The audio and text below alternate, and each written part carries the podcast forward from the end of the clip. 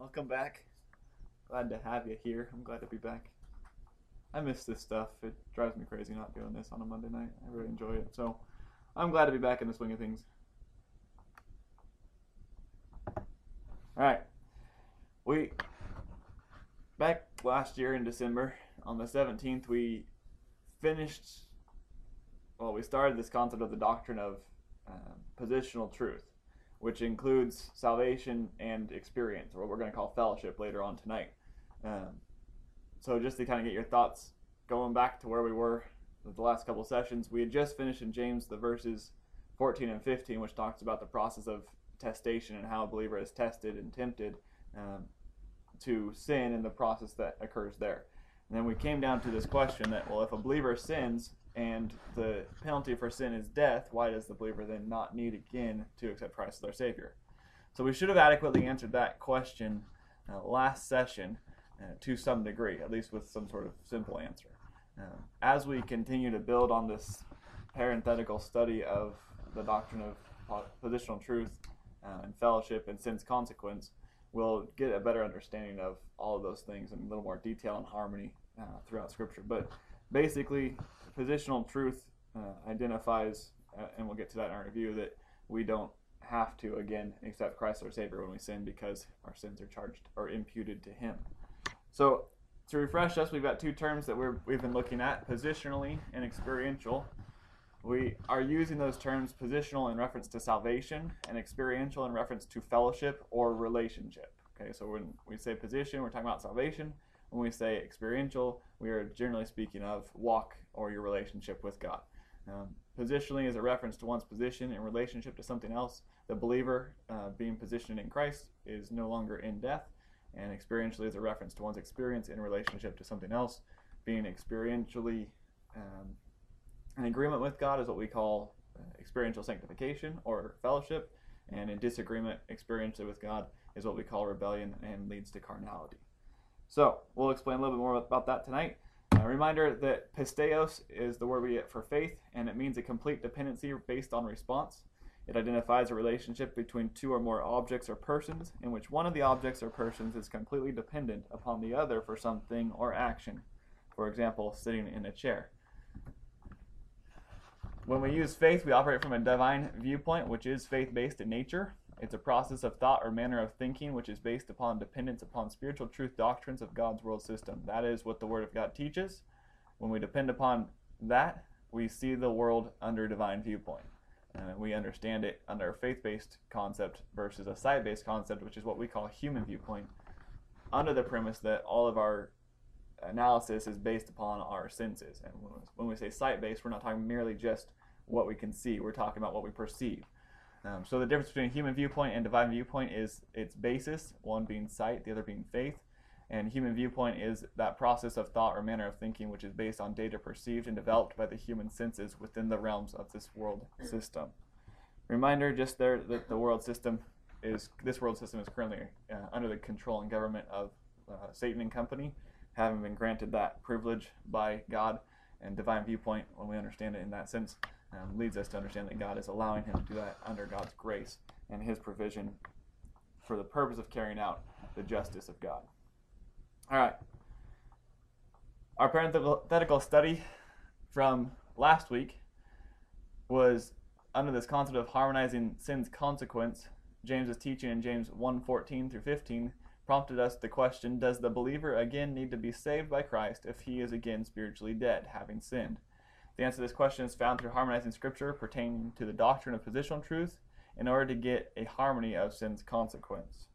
So by harmonizing scripture, we understand the doctrine of positional truth, and that allows us to understand what sin does for the believer versus sin does for the non-believer. Summary of the doctrine of positional truth. This is what we ended with um, the last few slides of, the, of our last session. The doctrine of positional truth identifies any individual who believes on Jesus Christ is placed positionally in Christ by God.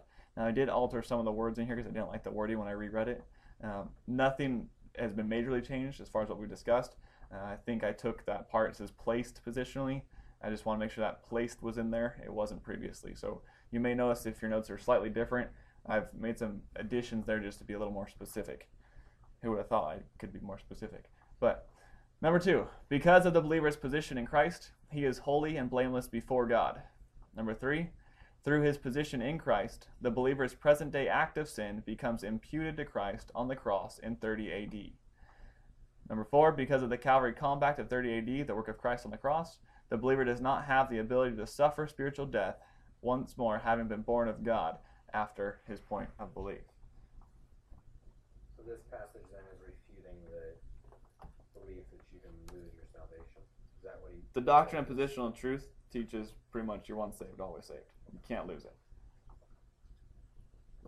Because it, it identifies what Scripture teaches regarding the fact that when you sin, if you are a believer, your sin is charged to Christ. And so he pays the penalty and the judgment for it, versus you having to now pay the penalty for it again. Because he paid the debt for every sin Right. at the cross. Yep. Very. And with you believing upon him, your sin is imputed to him. So it's written down as if he is the one that has uh, committed the sin, and he has been charged for the cross. So yeah. Uh, we understood that through uh, 1 John 3 9. It says, If anyone is born of God, he cannot sin because God's seed abides in him and he is incapable of sinning. That's a rough paraphrase and it may be slightly butchered toward the end there. I'd encourage you to read it again just to remind yourself of what it says. Uh, but it does identify that the believer has no chance or capability to get charged with sin because he is in Christ.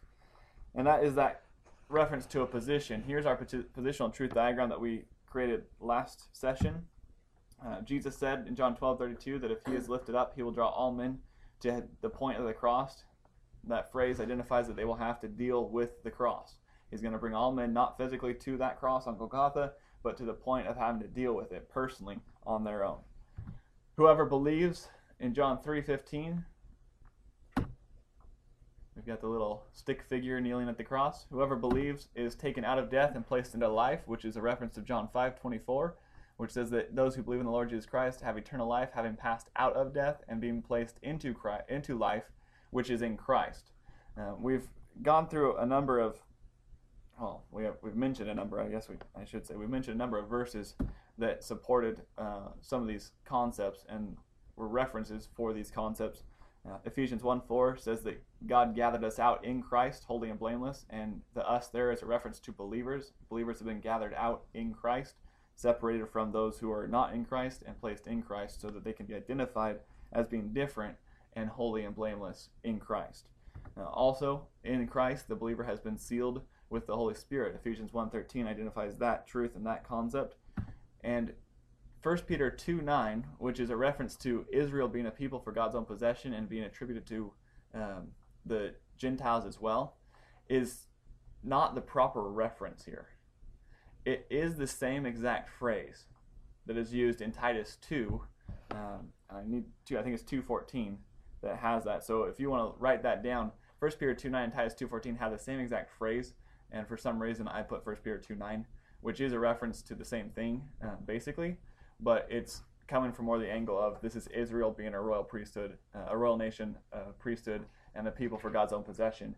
The Gentiles had the same statement made towards them, and we kind of got to that point when we mentioned this last session, but I wanted to just be clear and accurate on this. This reference is towards the Israel side of things. The uh, Titus 2.14 reference is to the Gentile side of things. Someone verify 14 for me. I'm pretty sure that's what it is, but if you're looking it up.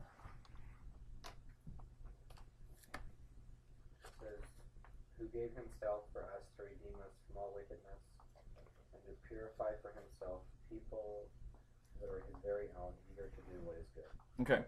So, uh, New, New American Standard has the same phrase there as it does in 1 Peter 2 9, that people of his own or for his own possession. That word, that phrase comes from the word periousion, which means a dot encompassed by a circle. That's why we've got this circle up there, and the arrow goes into the circle, identifying that we are placed into Christ, and we are people of His own possession. All those in Christ belong to Christ. In Romans uh, 8, 29 and 30, yeah, 29 and 30. I don't know why that doesn't sound right, but it's right. Um, it says, For those whom God foreknew, He predestined to become conformed to the image of His Son so that Christ may be the firstborn among many brethren. That's a reference to this same concept that Christ is the one who owns and um, is a part of this group. Um, so Titus 2:14 is our reference there, along with 1 Peter 2:9 for the is or the, the Jewish side of things. But I wanted to make sure I clarified that because for some reason 1 Peter 2:9 came in instead of Titus 2:14. Now for some reason my mouse doesn't want to go, so I can fix it. Those mice are going. Didn't hear them. There we go. They're squeaky. Mice will wheel. I love those mice. Cat yet? No. I told him he has to do it when I'm not around. I don't know what to say. Because I don't want them, and I don't like them. I don't want to watch them die. Okay, so our positional positional truth diagram starts with this first circle. Uh, we will develop a second circle tonight as we get into this concept of fellowship or experiential truth. Because of the doctrine of positional truth, the believer can have confidence in his once and for all eternal salvation, salvation which is provided and maintained because of the imputation of the individual's sin upon the Christ in 30 AD. All of humanity's sin was atoned for upon the cross. However, only those who believe in the Lord Jesus Christ in, and Him alone for salvation are placed into the Christ. Uh, emphasis being on the concept that the role there is to be the Messiah. Only those in the Christ are saved because their sins are imputed to the Christ and they are not charged as having performed sin. The Christ has been charged already. Jesus is that Christ. He is the Messiah, the one that got anointed to take away the sins of the world and be the sacrifice. So it's that it hinges around that concept of the Christ. And without being placed in the Christ, who was Jesus of Nazareth, you have no chance at salvation. The doctrine of positional truth identifies that believers are once saved, always saved, which is a truth known as eternal security. Again, because the sin of the believer is charged to Christ, and if his sin is charged to Christ, he cannot be judged for it. Therefore, no spiritual death occurs, occurs again. Um, through understanding the believer's position in the Christ, we have assurance that the believer's sin does not remove from him the spiritual life which God sacrificed his Son to provide. However, the believer's sin does accomplish something within his experience or relationship with God. This is where we left off last session. So we will be picking up now in a side study of the doctrine of positional truth. In order to understand the consequence of believer's sin within the believer's experience or relationship with God, the teaching of Jesus in John 13 regarding the washing of feet must be thoroughly examined. In doing so, Scripture reveals the process which Jesus identifies as a necessary part of the believer's life. This is one of my favorite ones to ever get into the process of feet washing. All right, side study number two doctrine of foot washing. This is a doctrine that teaches us uh, of- something, and we'll get through part one tonight, and we'll see a little bit more of part two next session. John 13, 2 through 4, the next few slides will just be verses. If you want to, you know, I'm going to flip in your Bible to that, uh, just so you can keep your own translation working in your head and kind of stick with it there. Um, I, I'd advise you to just because we have uh, about five or six slides of just scripture at this point. John chapter 13, starting in verse 2.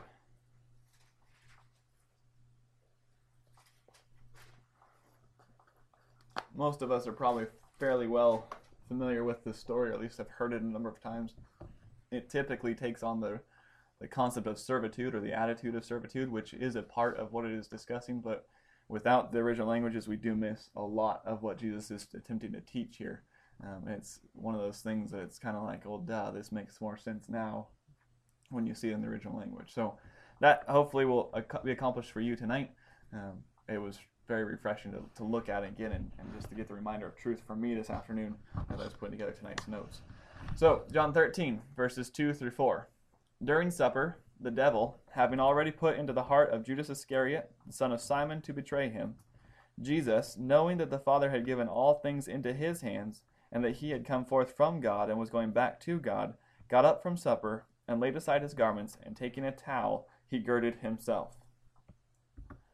Then he poured, verse 5, then he poured water into the basin, and began to wash the disciples' feet, and to wipe them with the towel with which he was girded. So he came to Simon Peter. He said to him, This is Peter speaking, Lord, do you wash my feet? Jesus answered and said unto him, What I do you do not realize now, but you will understand hereafter. Uh, it's almost like Jesus says the same thing to us when we read it in English. What I'm talking about right now, you're not going to understand. But hopefully, hereafter tonight's session, we'll get a much better understand that from the original languages. Peter says to Jesus, Never shall you wash my feet. Jesus answered him, If I do not wash you, you have no part with me. Simon Peter said to him, Lord, then wash not only my feet, but also my hands and my head. And that's John chapter 13, verses 8 through 9. Verses 10 through 11 Jesus says to him, He who has bathed needs only to wash his feet, but is completely clean. And you are clean, but not all of you. For he knew the one who was betraying him. For this reason he said, Not all of you are clean. 12 through 15 So when he had finished so when he had washed their feet and taken his garments and reclined at the table again, he said to them, Do you know what I have done to you? You call me teacher and Lord, and you are right, for so I am. If I then, the Lord and teacher, washed your feet, you also ought to wash one another's feet. For I gave you an example that you should do as I did to you. That's where we get the attitude of servitude, uh, as I like to call it, or this concept that you are supposed to be able to wash another person's feet, uh, metaphorically speaking. Through washing the feet of his disciples, Jesus teaches three truths relative to the Christian life. The first one we see quite obviously serve one another. If the teacher and Lord of all is willing to stoop down and wash feet, then so willing should be the teacher and Lord's servants, and so willing should be you and I. Obviously, feet, feet washing is not a part of our typical cultural norm these days. Uh, however, the, the concept is teaching that we are supposed to not have authority or self promotion um, in the way of us serving others. The other two, other truths, the other two truths taught by Jesus deal with the doctrine of positional truth, which is what we're in a side study of. So this is a side study of our side study, the doctrine of foot washing. Notice Jesus' words, and I believe this is verse 8, to Peter, If I do not wash you, you have no part with me. Jesus uses the word nipsu, or nipso, to identify that Peter needs his feet to be washed in order to have part with Jesus. Nipso is an active aorist verb, which literally means to wash a part of something for the purpose of cleansing it. Okay, notice that word part. Jesus' statement is a response to Peter's statement when he said, Never shall you wash my feet, which should be in verse 7. Literally transcribed, Peter's statement reads a little more emphatically from the Greek Not even unto the end of the ages will you have the possibility of washing my feet. There is no chance until hell comes around, and not even after hell comes around, that you have a chance at washing my feet. That end of the ages is a reference to the completion of God's dispensational framework, or the concept that God has set up different time periods in which He deals with different people in different ways and requires different things from Him. Easy one to see. God dealt with Israel different than He deals with the church. Pretty simple to see that. Um, what's that? that The end of the ages. Yeah, it's that word "never" in English comes from a a phrase that, if I remember correctly, is "ume." I'm not gonna remember the whole thing, but it's like five words, and it's it's basically of not of me, of the ages, and of the Ionis, which is the end of the ages or the completion of the ages. So when all the periods of time that God has set up, plans for man, have been concluded, which we'll identify as the end of uh, the judgment where Lucifer and company or Satan and company are cast in the pit of hell, and all unbelievers are also. At that point, when God's plan for humanity that He has revealed up until this point is taken care of, and we enter into what we call eternity future, that's what He's saying. It's not even not until, not even until that point when we enter eternity future will you eternity future will you have the possibility of washing my feet. That possibility comes from the subjunctive mood, which identifies having the mere capability to do something or not do something.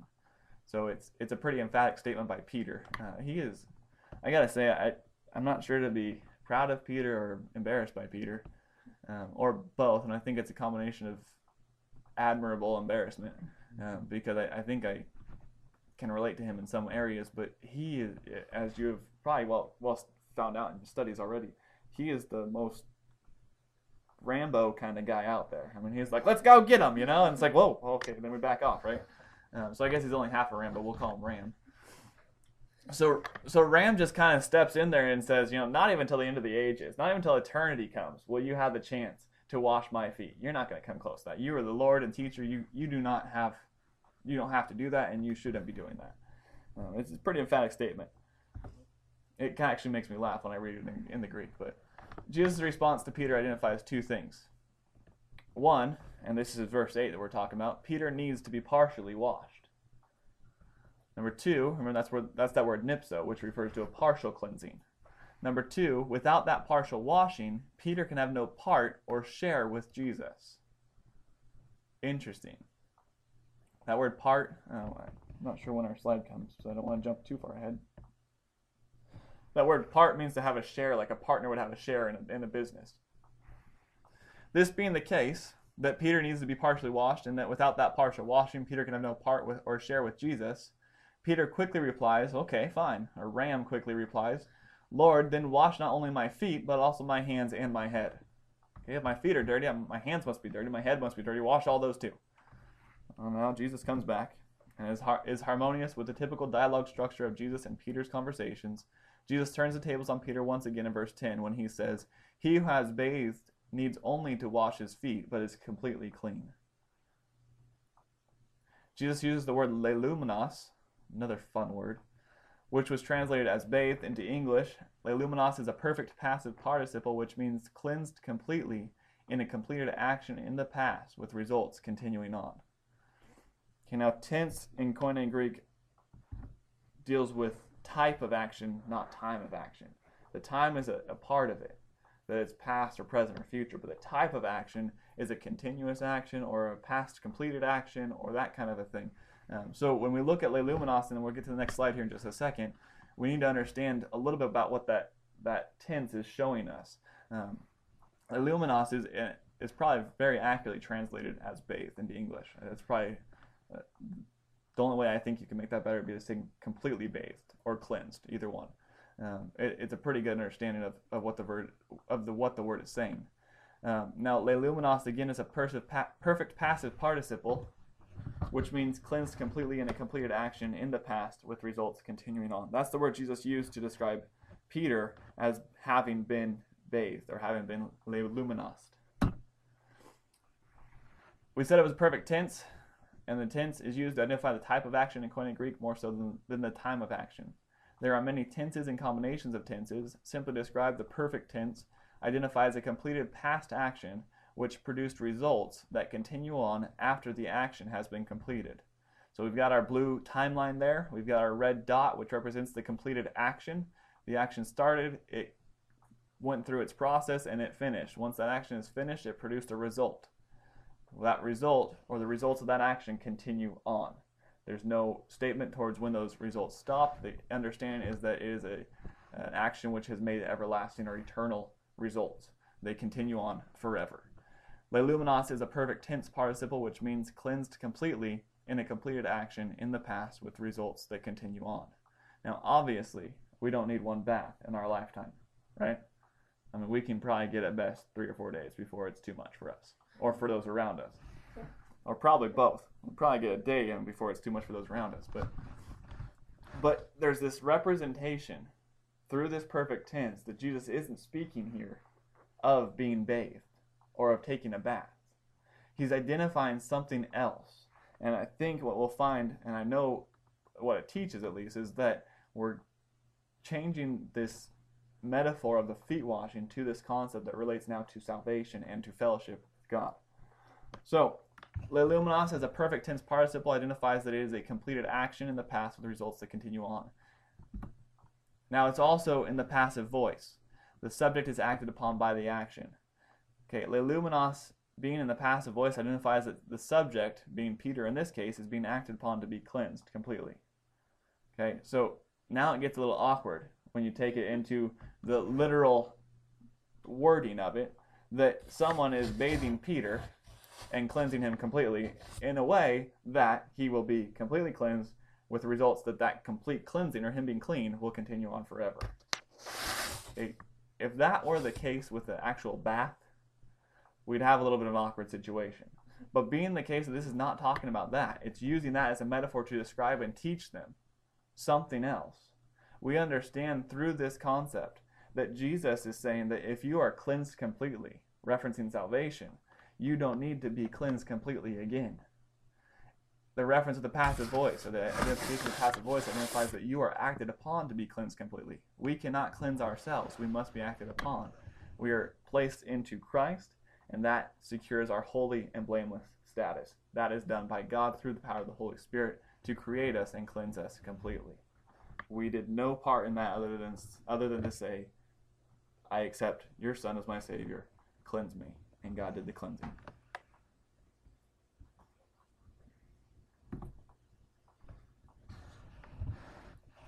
Okay, so leluminos is the type of cleansing which Jesus says Peter does not need.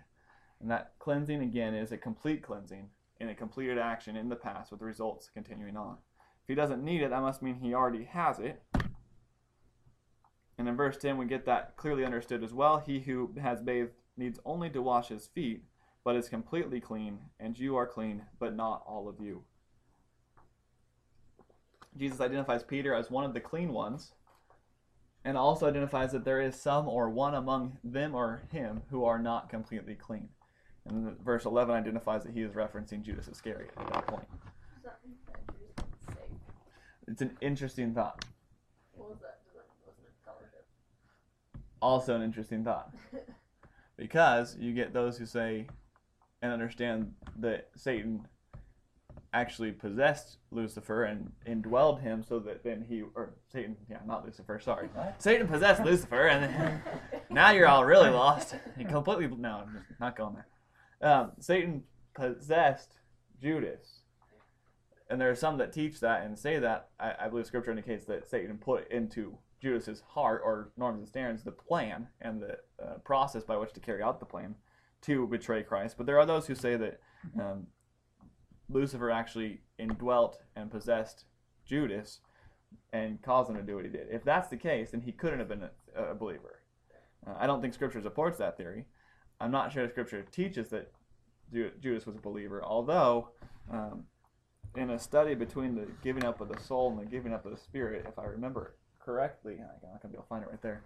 Um, if I remember correctly, I believe Judas gave up the spirit, which would identify that he had a spirit to give up. Um, that's a whole other story. I can tell by the blank looks that we probably haven't gotten into yet. Um, and even that's not a dogmatic study. So whether Judas was a believer or not, we don't really know. This is referencing that at least at this point he was not completely clean, meaning that he had not had a complete bath because of the reference here. So at this point, I would say no, Judas was not a believer. Judas was not saved. Now I don't believe because of the grace of God that that means he could not be saved, and or that he was not saved when he committed suicide um, and fell upon or hung, hanged himself slash fell upon the rocks. Yeah. Yeah, there's Okay. there's kind of a I haven't looked at that in Greek yet. I want to because it's kind of a disharmonious Yeah. thing, but um, I think he tried to hang himself and that didn't work. The ropes. Yeah. We Fell on the rock. we get into those kind of story type concepts. Yeah. Well, maybe he jumped and the rope snapped and he fell down to the field and the, there was a rock there and he split his guts open. Yeah, we don't. I don't know. It's that would be kind of logical. I mean, rope snapped, but who knows? We'll leave that one to God until we can get to that study in Greek, and maybe even then it's just up to God. Um, so, Jesus does identify Peter as one of the clean ones, but also says there is some or one among him, them or him, who are not completely clean. What Jesus is telling Peter is this the one who has had a complete cleansing doesn't need a complete cleansing again. He only needs his feet washed. Now, this is entirely in line with the understanding of Peter's cultural day and age, which incorporated a community bathhouse. Now, the Roman history and civilization is known for this. So, are, so is the Greek. Um, if you got dirty as a citizen back then, you wouldn't didn't have plumbing in your house. You didn't have any of this kind of stuff. You would have to go to the community bathhouse to clean. And they had one for the men, had one for the women, and they would go in there. And when they needed that complete cleansing, they, they would go. They'd take the the distance. They'd take all their Bath and Body Works stuff and all the sponges and the candles and the lilies. No, they'd probably just walk into the bathhouse, disrobe, and go in and clean themselves. Um, now, once they've completed their cleansing and, and washed completely, they would return back to their home. But the problem was that because they didn't have Nike and Adidas closed-toed shoes, their foot would get dirty. Their feet would get dirty, really, being protected only by the sandal in which it was bound. So you've got dirty feet and a clean body, and this just doesn't do well for those of us with CDO, also known as OCD for those who don't have it. Because of this, the individual would, would wash his feet once more after returning home to restore his body to a clean state. He wouldn't go back to the bathhouse and take a complete bath. Because then he'd start walking back and go, oh, my feet are dirty, I have to go back. If you've ever gone camping and have ever tried to wash yourself in like a wash basin or something at camp, your feet are the worst things ever to keep clean camping. Or go to the beach or something. Take off your shoes and then try to get the sand off of it. Good luck. Forget it. Okay, so it's it's very well documented culturally um, that wash basins were available upon entering a house for this purpose of cleaning cleaning your feet off. Um, typically, if you're a guest in a house, the cleansing would be accomplished by a servant. The same would go for as if you own the house and you returned your servant would then wash your feet. This is again part of Peter's initial reluctance for Jesus to wash his feet. Um, I'm not sure we can call Peter's statement initial reluctance. I, I think that's more of an emphatic. There's no way you're going to do this. Um, so, because of that servant concept, Peter didn't want Jesus to wash his feet. And being the Lord and teacher, um, he shouldn't have that role and that kind of menial task ascribed to him. Throughout the passage in John 13, Jesus uses two different Greek words to identify the type of cleansing occurring. The first being a partial wash, nipto. The second being a complete cleansing, leloumenos. Through these words, Jesus teaches his disciples the concept of eternal security as well as the confession of sins.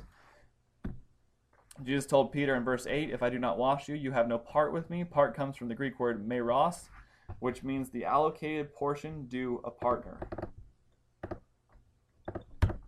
Font didn't come through. Bear with me. And my CDO. Okay, meros, from that English word part, means the allocated portion due a partner.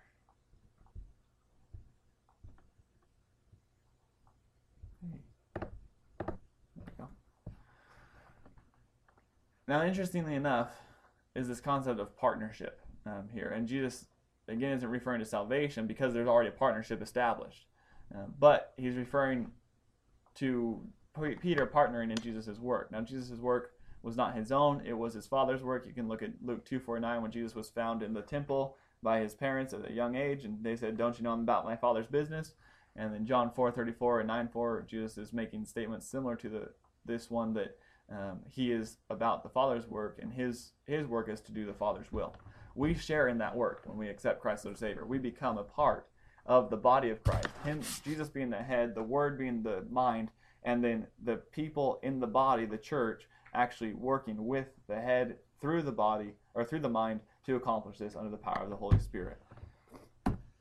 So upon salvation, the believer enters into what we call fellowship with God as well. So he's placed in Christ, that top circle. But he also enters into fellowship with God. Fellowship is a term derived from the Greek word koinonia, which refers to having a share in something with another. Again, it establishes or expresses the concept of equal partnership in the sharing of benefits and rewards.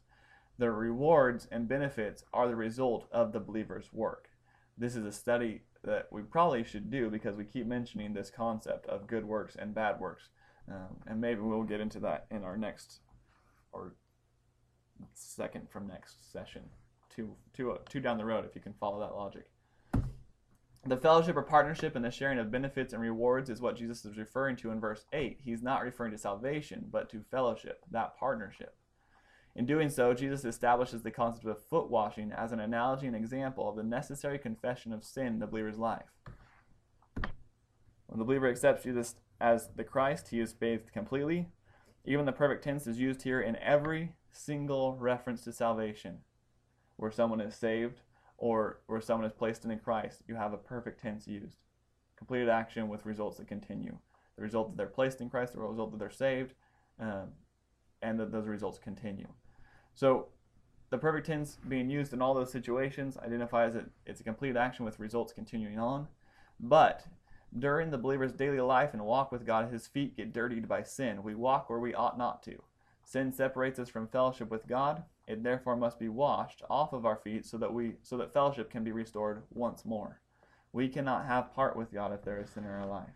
David in the Psalms, he, he wrote something that struck me as, as an amazing thing uh, for us to recognize. And he said that if there's iniquity in my heart, God will not hear his prayers. It's a rough paraphrase again, but it's pretty pretty spot on uh, if I remember properly. If and he's talking to God, and he says, "I know if there's iniquity in my heart, if there's sin in my heart, you will not hear this, hear my prayers." That's partly because of this concept that the fellowship with God does not have if there is sin in our life.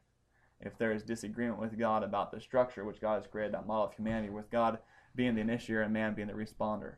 So, what happens for those of us with sin in our life, which is all of us? we must go through this process of foot washing in order to restore fellowship or our share with God in His work. If we have not washed our feet, we go about business that may or not may not be prescribed by God, but is either way dirtied by the sin that we walk in. We cannot produce the righteousness of God out, outside of fellowship with Him. We walk far too often outside and trans- trespass farther than we should from God's prescribed plan. Fellowship with God requires two things.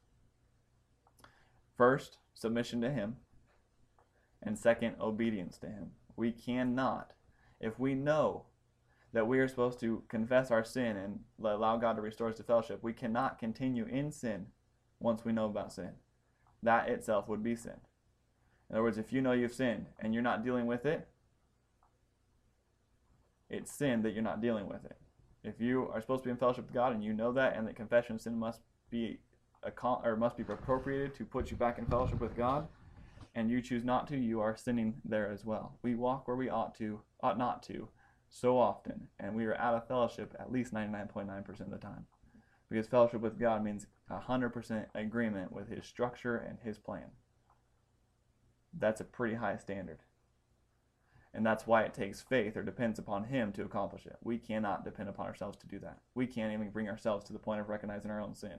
We may say, Yeah, I know that was wrong, but I did it because of this and justify and whatnot. No, doesn't work that way. You are either in fellowship or out of fellowship. There is no, well, God understands. God understands, He understands it's sin. We need to understand that as well and identify that we need to be back in fellowship. Our feet must be washed when we walk where we ought not to, so that we can be restored again to God's work and God's plan. Without this, we do not produce good works. We produce works that will burn up. So, through washing the feet of his disciples, Jesus taught three truths relative to the Christian life. The first being, serve one another. If the teacher and Lord of all is willing to stoop down and wash feet, then so willing should be the teacher and the Lord's servants. Number two, once an individual has been completely cleansed, he does not need to be completely cleansed again. Again, this is a reference to salvation. Once a believer, once an individual has been completely saved, he does not need to be completely saved again. You cannot be completely saved and then subject again to destruction.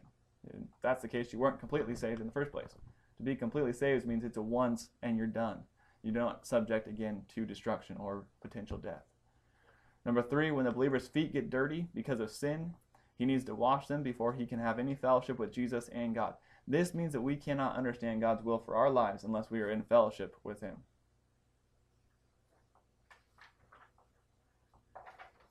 We must be in fellowship with God.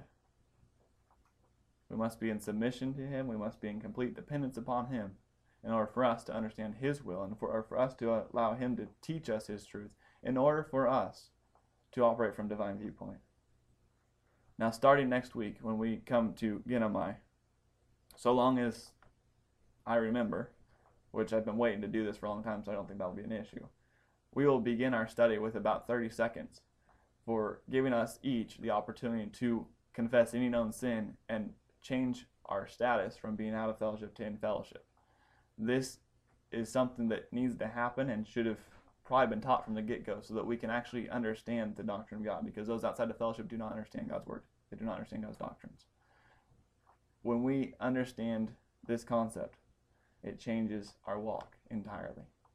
It begins to be not about the shame or the embarrassment or the guilt that we feel for sin that we've committed. It begins to be and understand that this is not beneficial to us. And in order for us to do what God wants, we need to stop feeling guilty and sad and sorry for ourselves and choose to let Him pick us up and cleanse us off.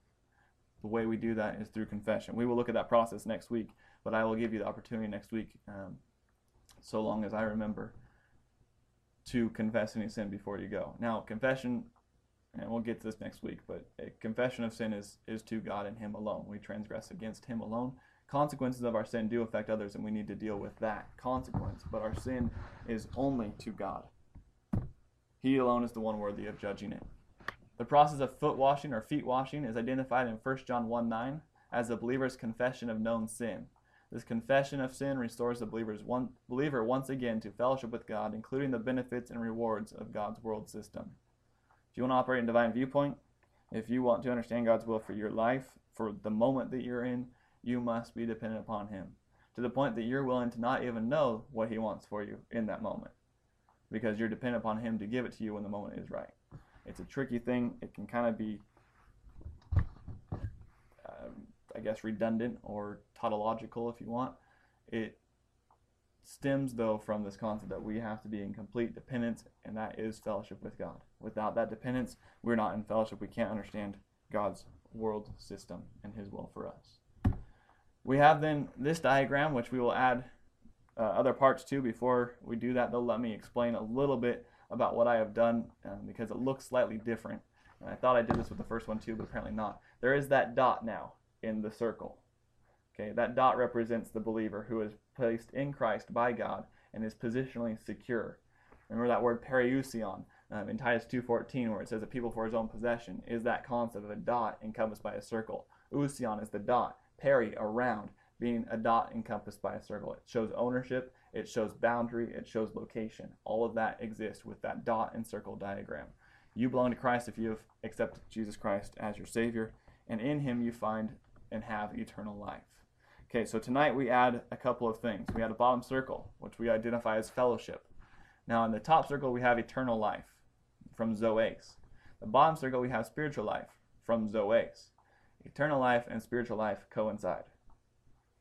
Eternal life is usually referenced for the time after you leave this earth. We have eternal life right now in this moment if we are in fellowship. We have, in fact, the very life of Christ, his eternal life, if we are in fellowship with God. If we're operating outside of fellowship with God because of sin, we're not operating in spiritual capacity. Okay, spiritual life, eternal life coincide. Spiritual life refers to now we're looking at the concept more of the walk. Are you spiritually walking right now, or are you carnally walking? So to add that in, we've got this identification of James 1:14 to 15 that a believer or an individual is tested when he is drawn away and enticed by his own lust, and when he gives in volitionally to his desired the desire that he has for the thing that has baited the trap, um, his lust takes him to that, makes him one, and sin is accomplished. That takes him out of fellowship. When sin is in your life, you're out of fellowship. You cannot have, be, have sin in your life and be in fellowship. That is what we call carnality or carnal living. It's the opposite of spiritual spirituality or spiritual living. So as we look at this in, in James, and this is why we're getting to this point, um, as we look at the themes that James is teaching about, he says this is what it means to be truly spiritual. And we've said that it's faith in action. Okay, it's this concept that we have dependence upon something which produces an action. When we are living carnally, we're not operating truly spiritual. When we are in fellowship, we are operating truly spiritually. You have to be in fellowship in order to be truly spiritual. Confession of sin via 1 John 1 9. If we confess our sins, he is faithful and just in order to cleanse us of our sins and forgive us from all unrighteousness. Um, don't make too many assumptions about that verse just yet. We will look at it next session, at least at this point. Uh, that's the plan. There are some interesting things to note about that verse uh, as far as what God does and what we do in that part. Um, that restores us, that confession restores us to fellowship. So when you sin, you confess your sin. You don't have to confess every single sin. If you confess one single sin, and I'm just giving you this now for free because I don't want to make you wait till next week for this. You confess one single sin, you are back in fellowship. Now, it may be that you've got a mental attitude that you knew you sinned in, let's say you stole a candy bar, hypothetical, right? We like stealing candy bars, hypothetically. So you steal a candy bar, but the attitude was that you were entitled to it. So you confess the sin that you stole the candy bar. But this mindset that you have immediately takes you back out of fellowship because you felt entitled to it and because you have an attitude of, attitude of entitlement. So, in your personal life, you may confess a sin, but if you have a mindset that is your operational norm at that point, you may need to confess that also. Okay, that'll make a little more sense next week and the weeks following. Um, but fellowship is broken by sin; it's restored through confession of sin, and we are commanded to be filled with the Spirit, which occurs in our experience, not in our salvation. That word filled means saturated to the point of control. Again, this is our sponge going up and down in the water wash basin. It's a reference to our experiential or our fellowship with God, our relationship with God. That's Ephesians 5:18. 1 John 1 7 says, Walk in the light. We're supposed to walk, and that word walk comes from peripatete, which is like peripotato, but just go potate at the end, here, right? Potato to potate. That concept is that as we walk, we place our feet in the light. Jesus is the light. He is also the way, the truth, and the life. So we know because of those things that we are supposed to be walking in obedience and following Him, which we also find if we look at uh, His command in Luke 9:23 to follow Him if we if anyone wants to come after him, we must deny ourselves and follow him. So we have to walk in the light or follow in his path um, in order to have fellowship with God. That doesn't mean do exactly what he did, it means live the way he did in submission and fellowship with God. Romans 6 4 says to walk in newness of life. That newness of life is a reference to the spiritual life that you have now because of the eternal life you have in Christ Jesus. These are simultaneous to your point in which you believe. These are just three of the many things that and many verses that reference our fellowship or our walk. Most of the cons or contradict or apparent contradictions with eternal security verses, and you've got people that debate it. I don't know how versed you are in this debate, but there are a number of people say, well, this verse says you, you lose your salvation. Well, this verse says you keep your salvation. And, and you get them all across the board.